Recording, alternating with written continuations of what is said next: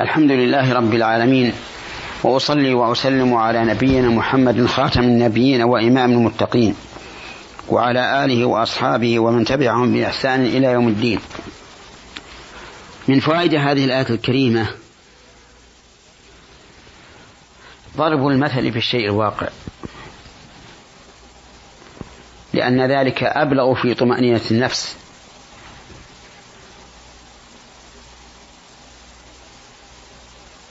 وطلب الطمأنينة لا ينافي أصل الإيمان. فإن إبراهيم الخليل عليه الصلاة والسلام قال لله عز وجل ربي أرني كيف تحيي الموتى. قال أولم تؤمن؟ قال بلى ولكن ليطمئن قلبي. فأراه الله ذلك.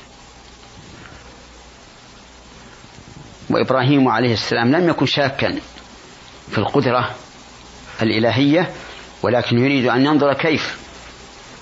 ولهذا قال النبي صلى الله عليه وعلى آله وسلم نافيا أن يكون إبراهيم شاكا نحن أولى بالشك من إبراهيم. يعني فإذا كنا مصدقين فإبراهيم أشد. ولما بشر الله تعالى زكريا بالولد قال رب أنا يكون لي غلام وقد بلغني الكبر وامرأتي عاقر. قال كذلك الله يفعل ما يشاء. قال رب اجعل لي آية. قال آيتك ألا تكلم الناس ثلاثة أيام إلا رمزا.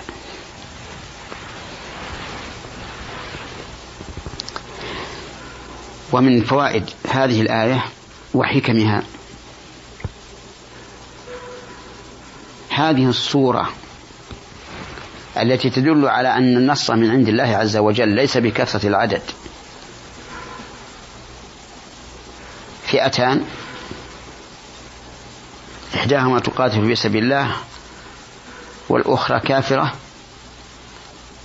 والثانية أقل من الأخرى بالضعفين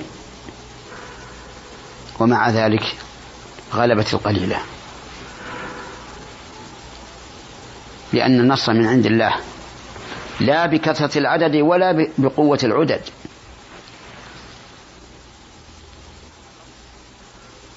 وانظر ما حصل للنبي صلى الله عليه وعلى آله وسلم والصحابة رضي الله عنهم في غزوة حنين.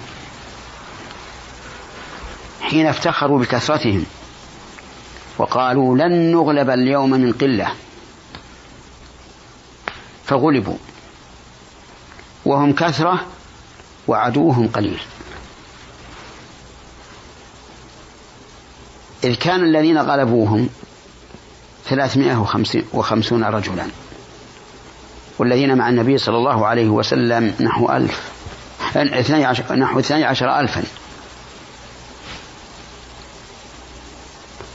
وعدوهم ثلاثة آلاف وخمسمائة هذا هو الصواب بدل 350 ولكن كانت النهاية انتصار النبي صلى الله عليه وعلى آله وسلم.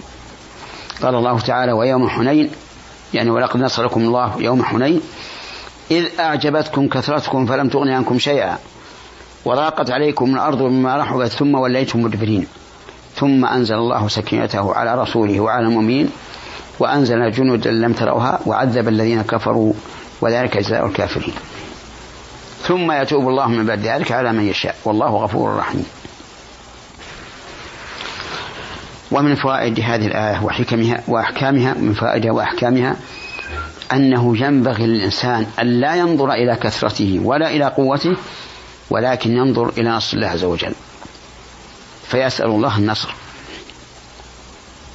والعزة.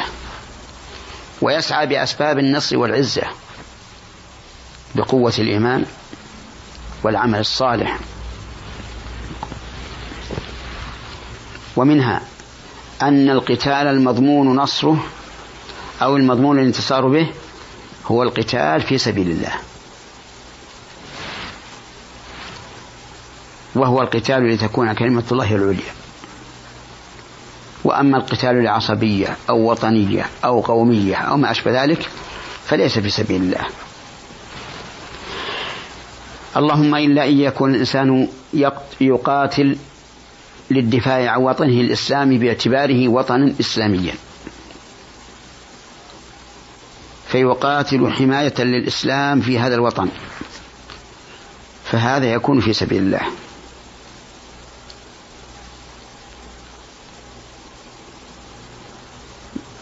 ومن أحكام هذه هذه الآية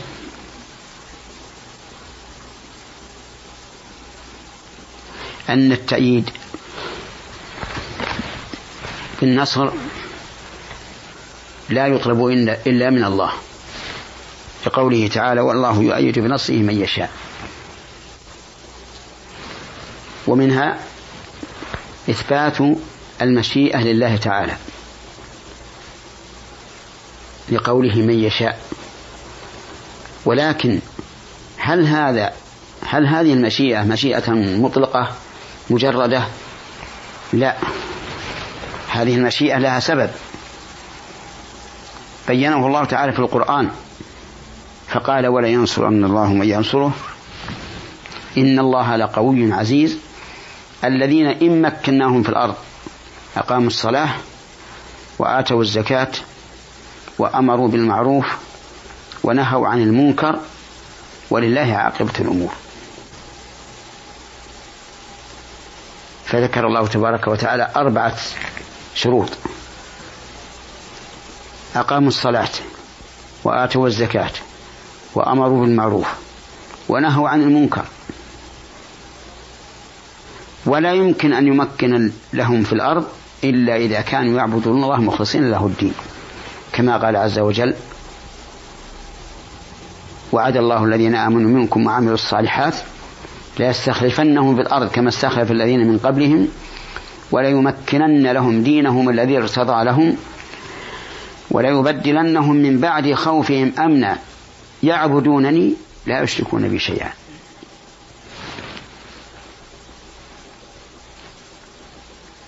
ومن فوائد هذه الآية وأحكامها أنه ينبغي للإنسان أن يعتبر ويتبصر في آيات الله عز وجل.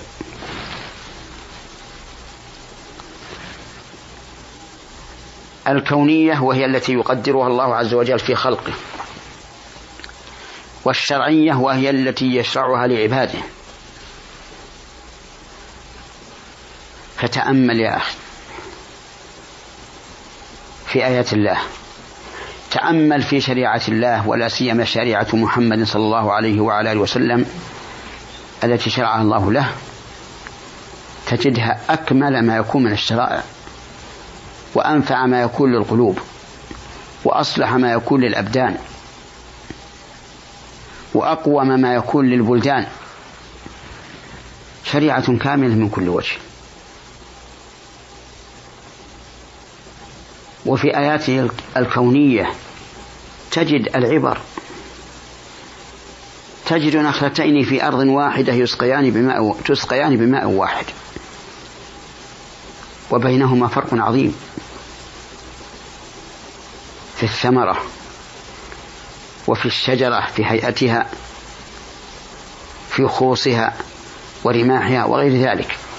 ثم تجد البقعة الصغيرة من الأرض فيها أشجار مختلفة في شكل أوراقها وفي لون أزهارها. مما يدل على أن الخالق الخالق عز وجل على كل شيء قدير.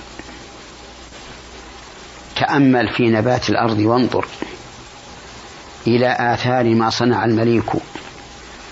عيون ملجين شاخصات بأبصار هي الذهب السبيك. على قصب الزبرجد شاهدات بأن الله ليس له شريك.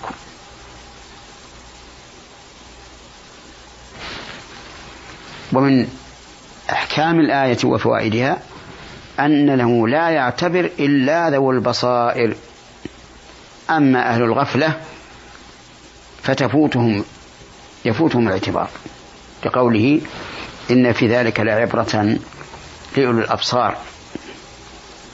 أسأل الله أن يجعلنا جميعا ذكورنا وإناثنا صغارنا وكبارنا من ذوي البصائر والاعتبار. إنه على كل شيء قدير وإلى حلقة قادمة إن شاء الله تعالى. والسلام عليكم ورحمة الله وبركاته.